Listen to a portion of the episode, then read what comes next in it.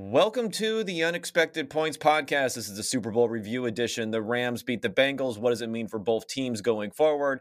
The landscape of the NFL, Matthew Stafford, Hall of Fame potentially, and Sean McVay, his ranking amongst the coaches in the NFL. All that and more on this edition of the Unexpected Points Podcast.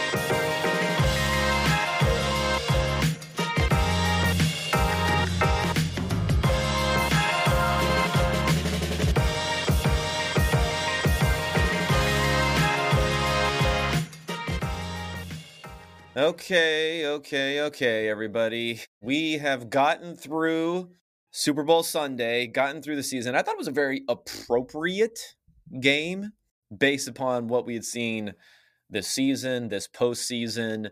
No truly great offensive teams this year, and we did not have a truly great offensive performance in the Super Bowl we had some great defensive performances. We had some great individual offensive performances, mostly on the Rams side of the ball.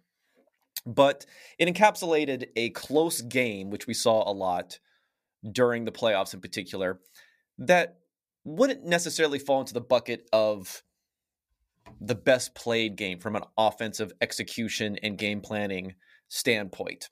And that's what we got our results. I am happy with the results. I try to be as unbiased as possible in my assessment of what's going on. But let me tell you, the dash, you should say, maybe a little more than a dash, maybe like a scoop of skepticism that I had about the Bengals going into the playoffs after each subsequent playoff win, when my numbers did not show them being a dominant team in any of those games. Of course, they only won by a few points, but my numbers showed them probably not even being the best team in those games, at least if we look at strictly offense and defense and not special teams where they outperformed.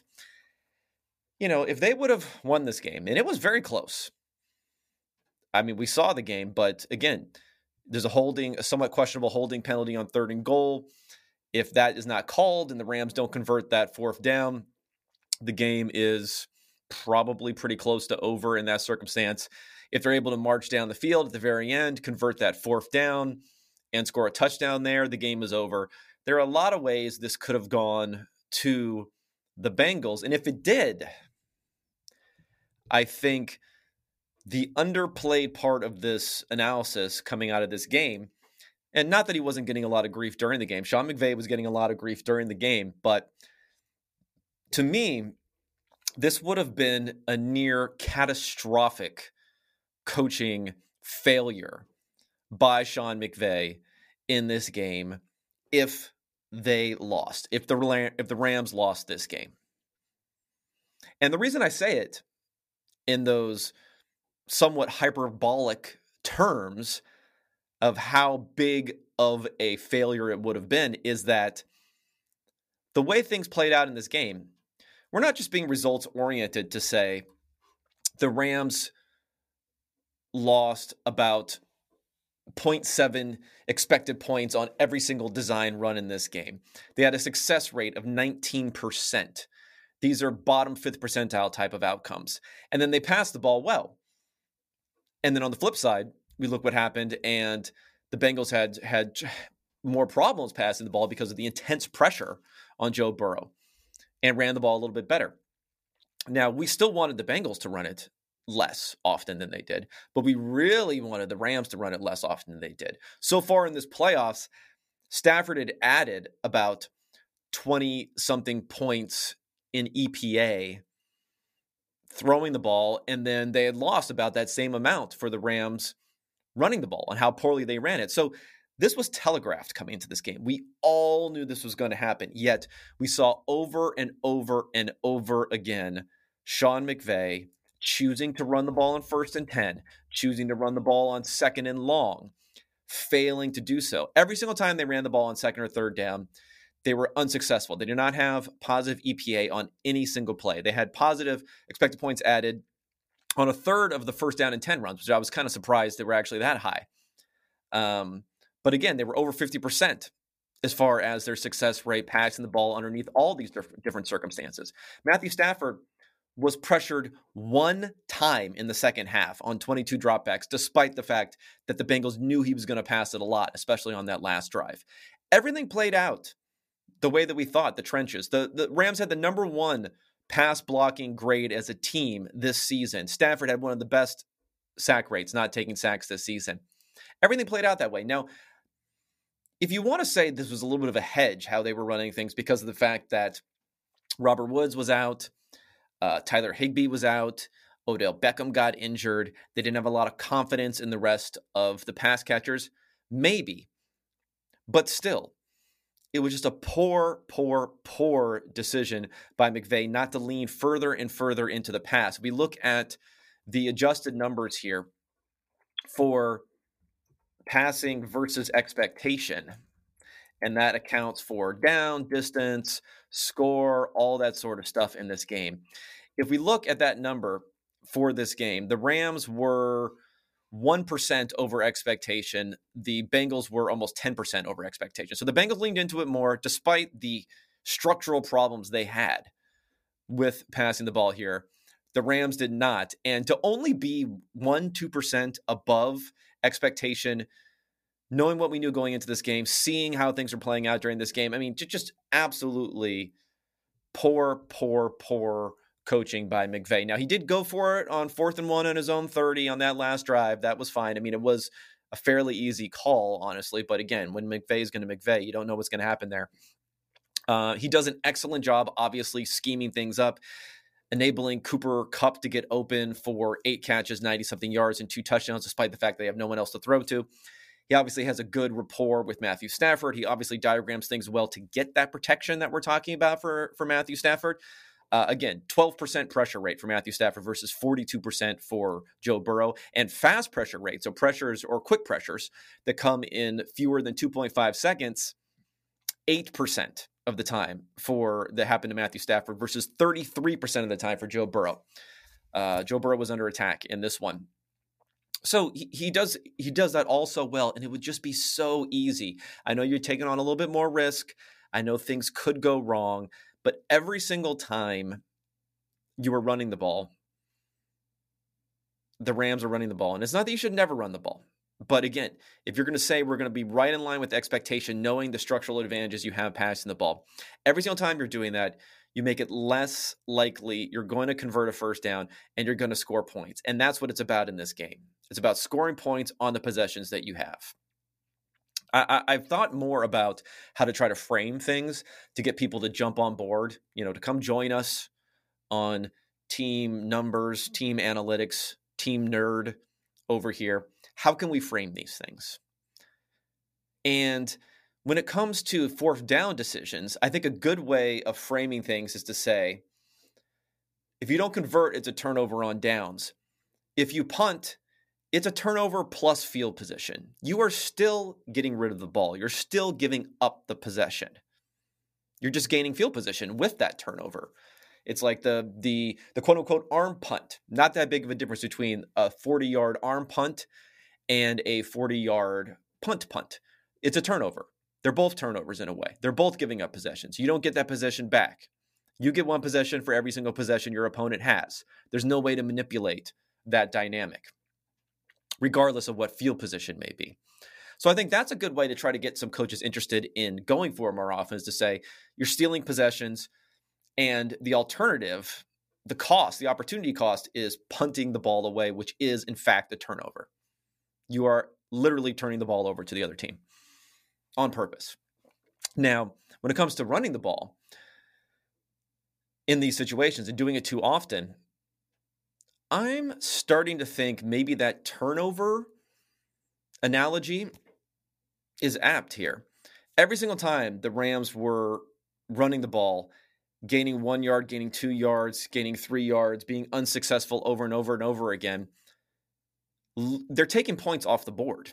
And they're taking those points off the board because they're more likely to turn the ball back over to the other team rather than score. Each one of these running plays was almost a mini turnover. You know, it's not binary. A fumble and an interception are are not just in a wholly different category from every other play. If we look at things on an expected points basis, you know, a fumble a turnover, we can say, hey, those plays are minus three, minus four expected points, depending upon when they're happening, minus five if there's a big run back or something like that. Each one of these running plays, you're losing a point, you're losing a point and a half sometimes on what you're expected to do. They're little mini turnovers.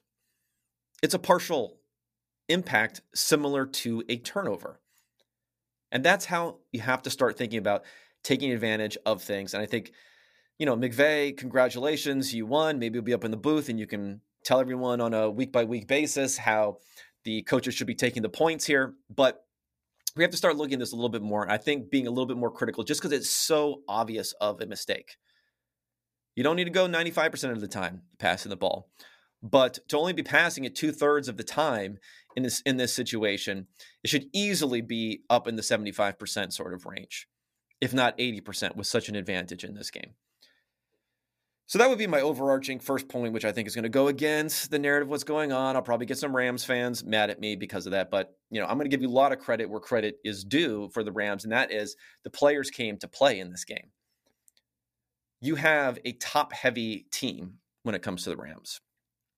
When we look at the players, not only contract wise, but let's look at player accolades for this season. You know, Cooper Kupp, 50 of 50 All Pro votes, first team All Pro.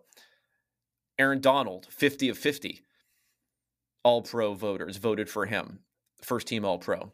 Jalen Ramsey, 32 of 50, not bad uh, for the cornerback votes, first team All Pro those guys came to play. And I know that Jalen Ramsey, you could point to him as having made some mistakes, but I think the problem when it comes to guys like Ramsey who can be out on an island like that is the plays that he got beat on the Ja'Marr Chase long one handed catch, the Tee Higgins 75 yard touchdown, which included a pretty gratuitous grab of the face mask for Jalen Ramsey. And then there was a bigger play on that final drive where he took a poor angle and Chase Chase scored on that you know, you have this dynamic where if you're a cornerback, you're most likely to be noticed if you're someone like Jalen Ramsey, who's moving around and who the defense can choose to work around. You're, you're going to get noticed on plays where you get burnt and you're not going to have help a lot of the time on these plays. So I do think that when the Bengals had such a poor overall offensive performance, you can't just ignore Ramsey's impact in allowing the coverage to do its thing the rest of the time. Um, despite the fact that he got burnt a few times there. And obviously, he wasn't the best player in the game. Aaron Donald, I believe, was the best player in the game. I believe should have been the MVP of the Super Bowl. Unfortunately, the voting goes in with about two minutes to remain in the game. And that's why Cooper Kupp, having scored that final second touchdown of his, registered with voters before the final drive and the pressure from Donald and hit that led to Burrow's inability to complete that fourth down. But Donald, you know, two sacks, eight pressures, was a force there. Often was being double teamed, and great defensive adjustments here. Now, again, there's so so much focus on McVay, right? But if we're going to say what was going on on the other side of the ball, what was going on with Raheem Morris and this defense. That defense, that defense is bringing all the pressure. It wasn't just the individual players. Now, Von Miller is playing out. You know, I'm taking an L on that because I thought Von Miller may have been in decline a little bit. Taking an L there. Von Miller was balling out. Aaron Donald was balling out. Of course, those other guys. But Raheem Morris, great adjustment in the second half, bringing someone into uh, across from the center, simulating some pressure there taking some of the ability for the Bengals offensive line to help on Aaron Donald there, getting one on ones as often as possible. And that just wreaked havoc on Burrow in the second half 12 pressures in the second half on 22 dropbacks. And also, I'll say for Morris, again, it's making adjustments, leaning into your strengths there for what they're doing on defense, not getting impatient and bringing a lot of blitzes because we've seen what Burrow has been able to do against pressure. I mean, when he's not getting sacked, when he's been able to do his pressure, he's one of the best quarterbacks in the league. We saw what he was able to do scrambling the ball. Only one scramble, and it was an important scramble. He did get a fourth down conversion on a scramble this time. Wasn't scrambling here because again, the Rams were rarely, rarely bringing extra guys. Let me let me bring up the numbers here. So they were blitzing on 20% of the time. They were blitzing. And even a lot of the time there, they had five there. They drop someone into coverage and do a simulated type of pressure. They had eyes on Joe Burrow a lot. He was so he wasn't able to scramble or get out of the pocket. Excellent, excellent game plan. Not enough being said about what Raheem Morris and that defense was doing on the other side. And of course, Aaron Donald should have been your MVP in this game. Before I get on to a little bit more analysis on the ramifications going forward to next week. Uh, not sorry, next week. There's no next week, luckily. Uh, going forward to next season for everything that's going on here, how we're viewing the different players. Let me just quickly tell everyone last day here 25% off any subscription with super 25 promo code super 25 promo code get 25% off everything from pff uh, green line stuff that you're going to be able to take advantage of next year. You can go look through all of that information we have there. We're going to have all the draft and free agency content. Everything's available for you. 25% off, Super 25 code. And also, we want to talk about Western and Southern. While you focus on your roster moves, Western Southern helps advance your money moves, buying a first home, planning to start a family, wondering how to make your money grow. Western and Southern's playbook of life insurance investments and retirement solutions helps you rest assured on game day Team up to understand needs and address goals with a game plan built just for you. Get started at westernandsouthern.com slash PFF. Okay, let's talk about going forward because I started to look at Stafford and it's a little bit surprising that he did not maybe even leapfrog Cooper Kupp for MVP in this game. Three touchdown passes, two interceptions. One of them was a drop that turned into an interception. Another one was a glorified arm punt game winning drive at the end, not playing with many of his top receivers. Now, I think the downside for what you could say for him is he just wasn't, he, there wasn't a lot of pressure. So he wasn't doing anything miraculous necessarily as far as avoiding pressure, despite the fact that we saw the no look pass. If you haven't seen the no look pass, just go ahead and go up to your Twitter bot and find that everywhere. He had no look passes, he had other things he was doing. He stepped up. He did well. He was the number one quarterback this season in EPA per play. So he's established himself there. And if this is a new plateau for him going forward, there is legitimate Hall of Fame type of consideration here. I've always pushed back against Stafford, Hall of Fame consideration, not just because the lack of playoff success, because I'm not a huge playoff success type of person. I like to look at the larger samples to try to figure out what's going on with guys, but of course it matters more. So he had the lack of playoff success before. Now he's got a Super Bowl run and a Super Bowl trophy. It wasn't just that, it was that the case for him was largely based on counting stats and these gross, in a good way, gross uh, numbers that he's accumulated throughout his career as far as yards, touchdowns, and things like that are concerned. The thing he never really had, though, is he never had great efficiency. And if you look at this season, this is one of the best seasons that he's had in terms of efficiency obviously he's never been number one in EPA rank before. So that is a big notch for, for, for me, for him to say that. Now he was seventh in grading, so he wasn't he didn't make that top five sort of thing. But for me, it's more about anything else is how often are you getting in the top 10? Are you getting in the top five of quarterbacks in a particular year? That helps give me a better clue of what your level is that you're playing at. Now, Stafford doesn't have any All Pro selections, anything like that, but you know Ben Roethlisberger doesn't have any All All Pro selections. But the problem is when you look at other seasons from Stafford, he's never really had that many other strong seasons. He got in the top 10 in grading and in EPA in 2016. 2019, he was in the top 10 for both of those categories, but he only played half a season. And then you got to go back to 2013, where he was seventh in his grade ranking. And 2011, his third season in the league, he was in the top 10 in both grading and EPA. So he's had a few seasons there. But when you put up his numbers versus some others, you start to get a little bit more of a framing that makes you understand why his case could have some difficulty without another big playoff run, which he has plenty of time to potentially do. So if we look at I'm gonna I'm gonna stretch it out a little more. I'm gonna say top 10 finishes where you get a point for each time you're top 10 in PFF grade. You get a point in, in the system that I'm talking about, each time your EPA per play is in the top 10. So you can get two points in one season if you're in the top 10 for both of these. If you look through people's careers, as much as Big Ben fell off a cliff at the end of his career, he had the super two Super Bowl trophies. And I think some people underplay how efficient he was early in his career. He has 21 of those from 2006 until now because that's the time frame that I have grading data for. We don't we didn't grade anyone before that. So he has 21 different times when you if you if you can get you can get two in one season, remember? Uh Philip Rivers 20.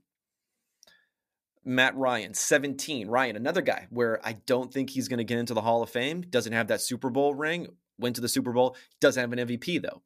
And again, 17 times this has happened. He's been in the top 10 a lot more than some people may suspect. Russell Wilson, well, going to probably get in the Hall of Fame. Couple, you know, has a Super Bowl trophy. Zero MVP votes, though, as uh, well documented. He is 14 for him. Tony Romo, 12 for him. Tony Romo was a very under the radar type of guy for being very efficient in limited seasons that he ended up playing uh, in the NFL. Stafford, eight. So in Stafford's entire career into then, he has eight instances, and again, you can get two in one season of being in the top 10 of these different categories versus Big Ben and Rivers are at 20, 21. Matt Ryan's at 17. All these guys are more than double what he has done. So he could continue to accumulate those. And, you know, if he gets another Super Bowl, I think he'd probably be a lock to, to get in. But, you know, he's better than someone like Eli Manning, who only has six. And Eli Manning may get in because of the dual Super Bowls. But Stafford's definitely on a second tier below the Big Ben, Philip Rivers, who may not get in because of playoff success, Matt Ryan, who may not get in because of playoff success. He's definitely in a different tier than those guys. Unless he truly steps it up for the rest of his career going forward, which could happen. Um, so I think that's kind of the proper framing to think about where Stafford falls next to these guys here. He could get there. Very, very helpful what happened this particular year and the Super Bowl. But when we're looking at efficiency, which again is the most important part, I mean, look at MVP voting. Uh, I think it's 10 of the last 11 MVPs, quarterback MVPs, were number one in EPA per play during that particular season. During that regular season. Now, I, I know I say Stafford was number one of EPA per play this year, but I'm counting the playoffs for that. For just the regular season, Aaron Rodgers was was number one there. So a couple more years like we saw this year, he's in he's in the mix. Without it, it's going to be a little bit more difficult for him. Let's talk about Joe Burrow. And Burrow, this was a particular game where I knew that the sacks were going to be the biggest issue with him. You know, sacks are quote unquote a quarterback stat. That's not going to get a lot of love after this game here, where Joe Burrow had quick pressures, pressures in fewer than 2.5 seconds were coming 33% of the time, which is one of the toughest games that we've seen. It's the third highest quick pressure rate we've seen in the Super Bowl. But again, when we look at one of these games where there was a higher quick pressure rate, was Peyton Manning in the Super Bowl against the Seattle Seahawks in 2013. When we look at some of the difference here is Manning took one sack on 50 dropbacks in that game. Burrow took seven sacks.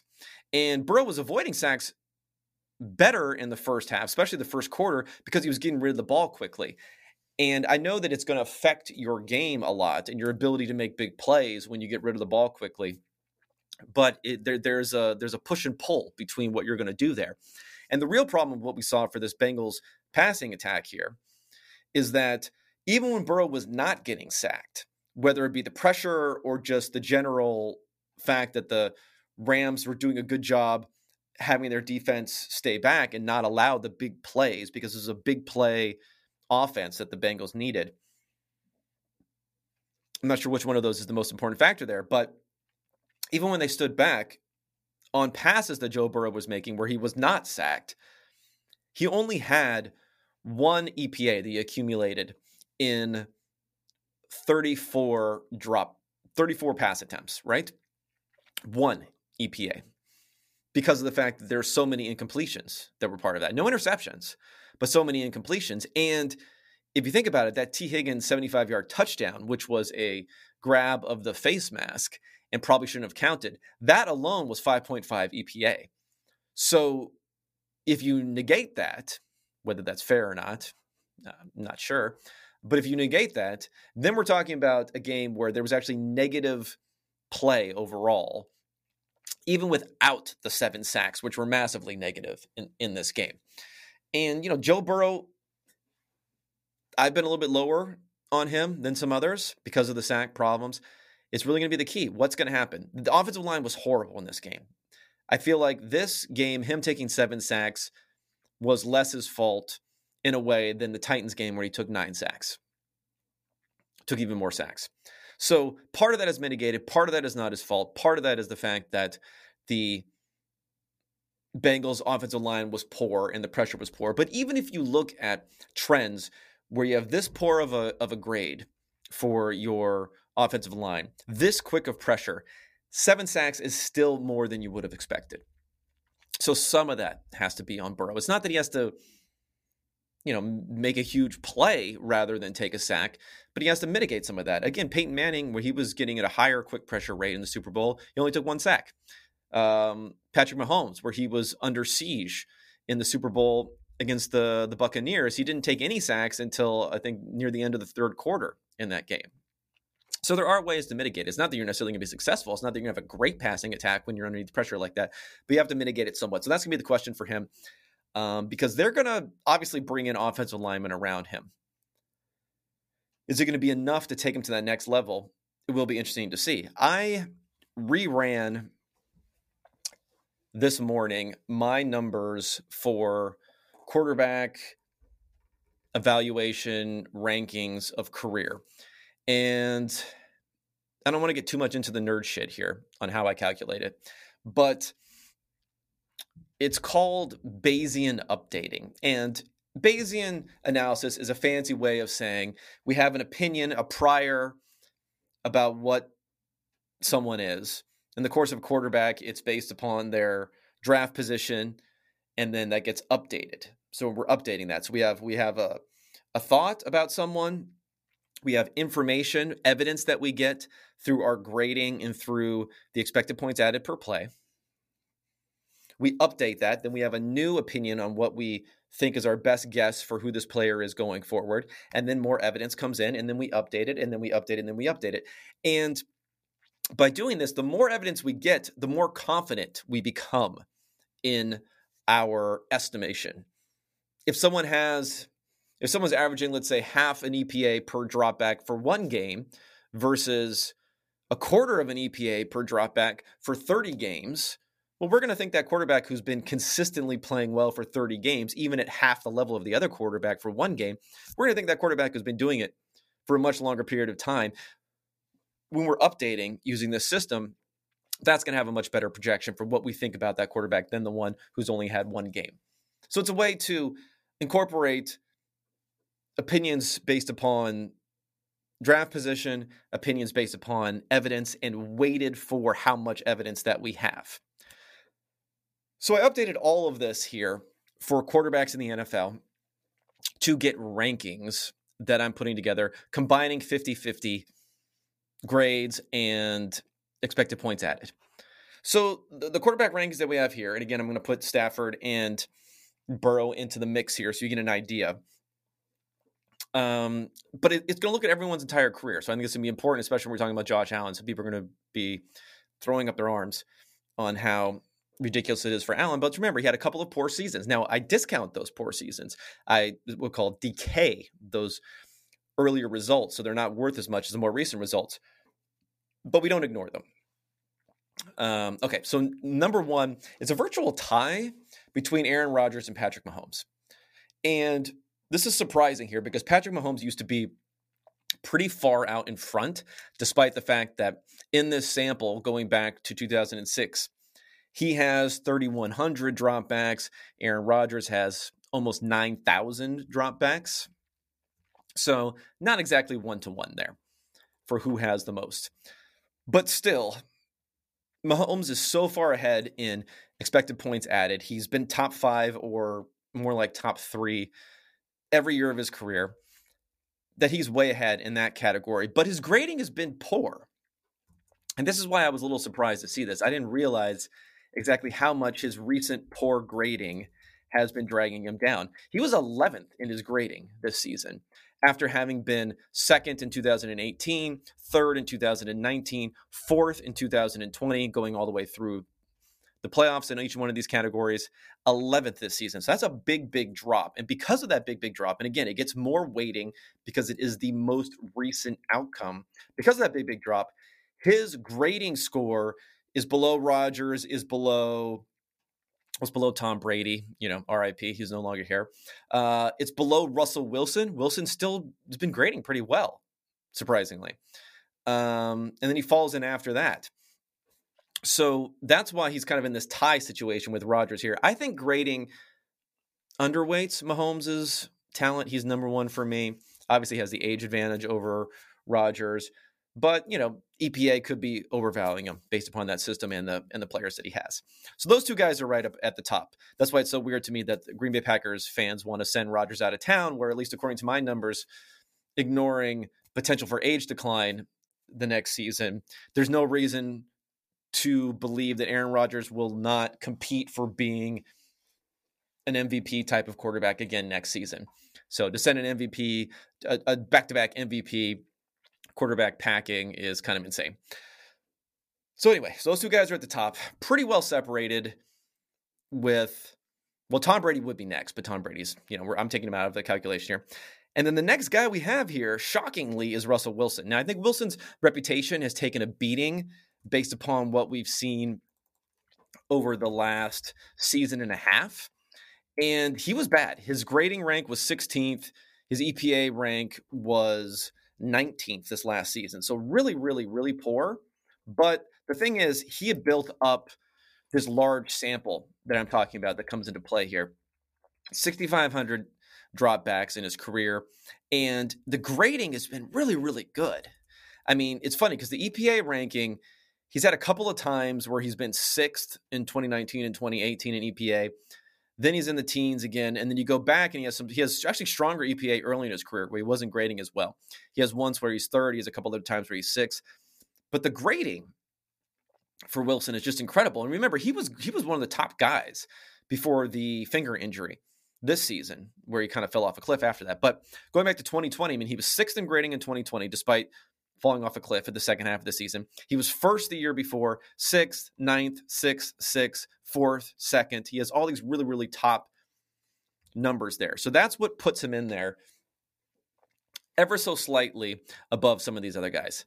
And again, there's no aging component to this. So the next guy, Matt Ryan, being in there, you know, put an aging component in there. We're gonna. It's fair to lower him a little bit in here. But again, when I talked about earlier, the Matt Ryan had these 18 different instances of either being top 10 in EPA or top 10 in grading during his career. He has, you know, over 9,000 dropbacks of pretty high level play, more dropbacks than Aaron Rodgers. So because of that, despite poor results recently, he's still up that high. Bayesian updating is giving credit to more of a sample. Now, next is Joe is um, I almost said Joe Burrow. Next is Justin Herbert, and then Joe Burrow. So that's what some people are going to complain about. Herbert is much better as far as his EPA ranking is concerned, and that's the thing for Burrow that makes me a little bit concerned. Burrow's grading has been great, but his ranking in EPA amongst all these different guys is more like 12th, even though his grading is sixth, and he comes in seventh overall. Uh, again, I'm counting Tom Brady in there for these for these rankings that I'm talking about. So Herbert, then Burrow, then Lamar Jackson and Josh Allen are almost tied. Again, I would put Allen above Jackson. I would decay the old results that were poor for Allen in his first two seasons even more than those for for Jackson. But that's where Allen's going to be. He's quite a bit lower. I would have him above some of these other guys, but I do think it's interesting. It's an interesting thought exercise to say Justin Herbert versus Josh Allen what is better only having good to great performance for Justin Herbert in two seasons of very high volume play with poor blocking, honestly. Not great offensive line, pretty good receivers, pretty good talent around him. Or Josh Allen didn't have much talent around him, poor performance for two seasons. Then better performance than what we saw from Herbert in each of the last two seasons. So it's better to have a 50 50 mix of poor and elite play or a 100% mix of good, great play. I think I prefer the, the, the poor elite play, but according to the numbers, at least this year, it leans towards your Herbert and others. And then the rest of the guys that we have on here Dak Prescott, and then Matthew Stafford. Eventually, again, Stafford probably could go a bit higher because of the switch in teams now being at a new plateau. Then Kirk Cousins, Kyler Murray, and so on. Ryan Tannehill eventually going going down there. So Burrow is in this seventh sort of range, and I think he probably has one of the larger uh, dichotomies that could happen in his career here, depending upon whether he can clean up that efficiency and expected points added, which is largely being dragged down by sacks. Really, really interested to see what he can do there because, again, Russell Wilson is kind of similar ish, where his EPA is much lower generally than his grading, and that is because he takes those sacks over and over again. Is that something can Burrow can clean up? Because if he can't clean it up, I have trouble seeing him going above uh, Justin Herbert there. Now, before I get into topics on looking forward to next season from an NFC, AFC standpoint, let's talk about DraftKings because I'm also going to talk about some of the Super Bowl odds for next year that are already coming out and this is official sports betting partner of the Super Bowl that you just watched. We're live in New York now. Draft. Go ahead and download the Sportsbook app. Use promo code PFF at DraftKings Sportsbook, an official sports betting partner of Super Bowl 56. Good that we just watched that, so maybe I should take that out. Uh, 21 or over, see DraftKings.com slash sportsbook for full list requirements and state specific responsible gaming resources. Gambling problem call 1 800 Gambler. Download the Sportsbook app. Use promo code PFF. And lastly, we're going to talk about Manscaped here. This is V Day. It's time to join the 4 million men worldwide who trust Manscaped grooming. 4 million seems like a lot, but maybe there actually are that many. This V Day, which is today, so I hope you're going to get this before it happens, is go ahead and use promo code PFF, 20% off and free shipping. That's right. Use promo code PFF, get 20% off and free shipping. Join Cupid and shoot your arrow with Manscaped this Valentine's Day. Okay, so looking forward to next year. Already looking forward, I know. But I thought it was interesting because I wasn't sure how the Bengals were going to be viewed going forward. So let's look at some early, early Super Bowl odds here. Buffalo and Kansas City plus 750 apiece. The Rams plus 1100. I guess we'll see what happens with McVay retiring, Aaron Donald retiring, potentially all that stuff happening. I don't think any of it's going to happen, but probably doesn't look like it's priced in here either. Cincinnati Bengals next, plus 1200. I am surprised by that. Now, the Cowboys are also plus 1200. The Broncos, 1600. Well, obviously, there's Aaron Rodgers priced into there because the Packers are also plus 1600. The Packers should be above, way above the Bengals probably pretty close to the Rams if Rodgers goes back to Green Bay. I think there's some value there. I know that Andrew Brandt, if you follow him on Twitter, former executive with the Packers, he seems to believe that Rodgers is going to leave. Eh, I think that they've patched things up over there, and Rodgers would be borderline insane to leave, being that he's in a place legacy wise where the NFC is compromised as far as the talent there. He just went back to back MVPs. He has a front office who seems like they're willing to do anything he wants going forward. So I'd, be a little bit surprised by that. Uh, see the 49ers plus 1600 with Trey Lance here. The Ravens 2000, Cardinals 2000, Tennessee Titans 2200, New England Patriots 2200, Buccaneers 2500, Chargers 2500. I like Chargers. I like the Chargers. Chargers to me are very close to a few pieces, get that defense turned around, see if they can stay healthy, bolster the offensive line, get Herbert a little bit more downfield talent. And again, I think Herbert is, you know, a better quarterback than teams above him here. I know it's hard in the division, though. The division sucks. Um, but he's a better quarterback than, in my opinion, Joe Burrow was above here. Um, Dak Prescott, who's above here, Trey Lance, uh, Lamar Jackson, Kyler Murray, Ryan Tannehill, all these guys. Yeah, they're all the way down at 2,500. So that would be something I would take a look at. Colts 2,500, Browns 3,000. I kind of like the Browns. I mean, I know they're a little bit of a mess, but to me, I think about them versus the Bengals is maybe more of a coin flip just because they have more of these needs already filled outside of the quarterback position. And I mean, Baker was a top 10 type of guy in EPA and grading last year. I mean, it's not under it's not out of the realm of possibility that he could get back there. So that'd be another team I'd be interested in. And then the Seahawks at plus 4,000. We'll see. If Russ comes back, that's another team I could get someone interested in going forward. Okay, the last segment that I want to hit here somewhat quickly, and I, you know, I hedged a little bit whether I really wanted to do something on this or not, but this is an analytics podcast. This podcast at least mentions some betting stuff, although I'm pretty upfront about the fact that all of my stuff is for entertainment purposes only. I'm not a tout. I'm not charging for services. I'm not claiming irrationally large win rates, anything like that. But I thought that I should at least discuss some of the takeaways from an article that came out. I don't know when it came out, late last week sometime, where it's a New Yorker article by Danny Funt called A Gambling Sharp Breaks into the NFL. And the subhead is Warren Sharp says he's the only analyst in the betting space, in quotes, who works with NFL teams. Do those dual roles constitute a conflict of interest? Now, I thought it was interesting that this kind of like dual roles thing came up and the conflict of interest there. Yeah, I mean, I do think that's a conflict of interest. Uh, at the same time, you know, from what I know, and I don't know a ton, but from what I know for teams that he's worked with, I mean, he's not getting any information from these guys from these guys to make that would be useful in his betting, and I think that's they all know that. Um, so I'm not really interested in that side of things. I'm more interested in Warren's ascent and what it says about not just you know journalism a little bit and how we look at these things but also generally how we can think about credible analysis and I like Warren. I know Warren. I've met him before. Uh, I think he's a good guy. I think things are tough if you're, you know, if you're touting though. Like things, things are things are tough. It's very difficult to maintain an above the board, perfectly intellectually honest type of business if you're touting.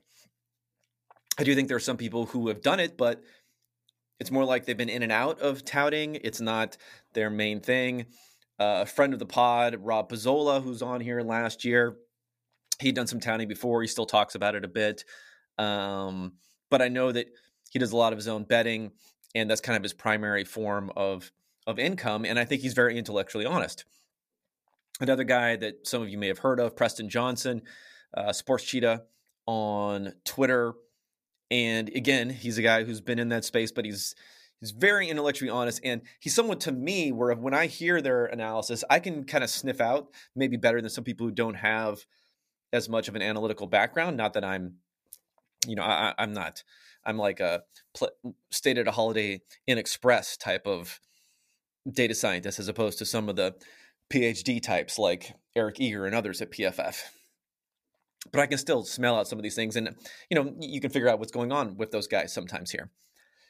So, what I think is interesting about this, and what the article plays out in, again, Sharp's ascent to being someone who has 200 and I don't know how many thousand Twitter followers and someone who has worked for teams is that often people who are either reporting on this or even people within teams are not equipped with being able to figure out what is or what is not real, like top notch type of analysis.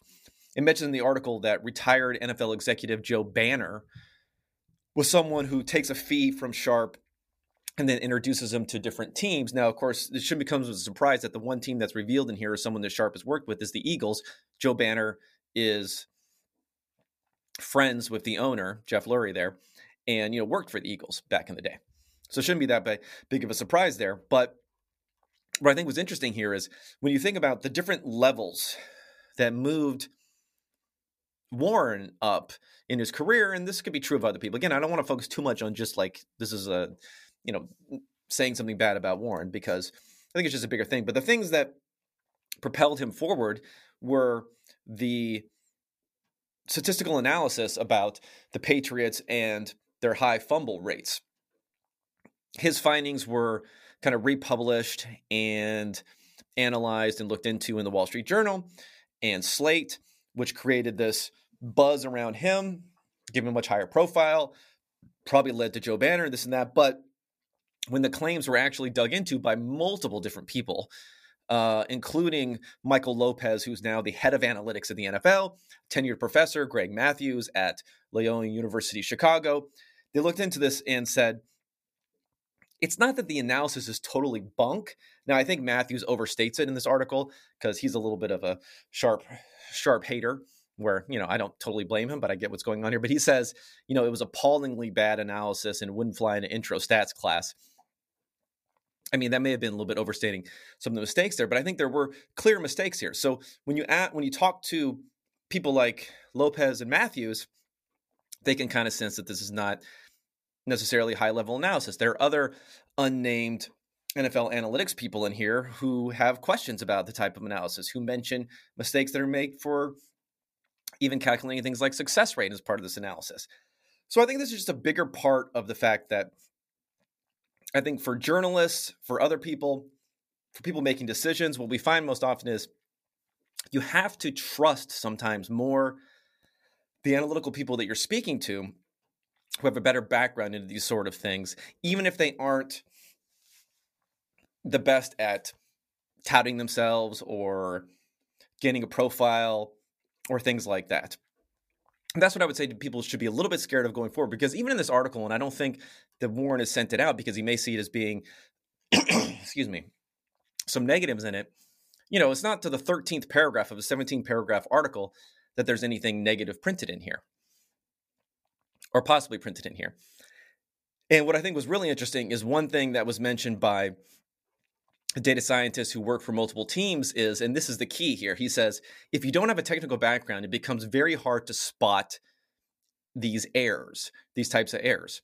So that's what I would say to some media people is to be a little bit more careful when you're looking at these things. Talk to some people a little bit more. And for people who are out there, you know, taking in the analysis, try to find kind of trusted sources to think about this. Um, because otherwise it's a little bit easy to not be able to parse what's going on. And it's not that things can't be valuable and Warren's work can't be valuable, but the level of value. You know, when people say that when he's saying in here he's the best analysis because he can combine these two different things, when an old Ringer article by Kevin Clark about the analytics revolution said that um, that Warren Sharp was, you know, one of the sharpest minds out there, perhaps the best mind. I mean, I, there's no one technical out there who thinks that, and no one technical out there thinks that I'm the best mind either.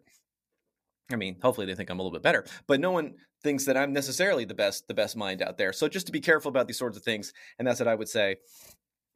Try to have your trusted sources for what you're looking for for this analysis, and of course, rely upon quote unquote experts a little bit more than touts because incentives lead to behaviors and to claims that we cannot necessarily get past. All right, that's my little spiel on an interesting article this week. Go and check it out at the New Yorker again. And check me out later in this week. I'm going to be talking to Marcel Louis Jacques over at the ESPN, the worldwide leader. He is covering the Miami Dolphins. I want to dig into the Mike McDaniel hire, I got some issues. Mike McDaniel may be on notice for some things that he's been saying recently. I'm going to parse through some of that with him, what he expects from the team going forward, Tua, all that stuff later on this week. In the meantime, I appreciate everyone tuning in, and I will be talking at you then. Thanks so much, everybody. Rate and review the pod if you get the chance.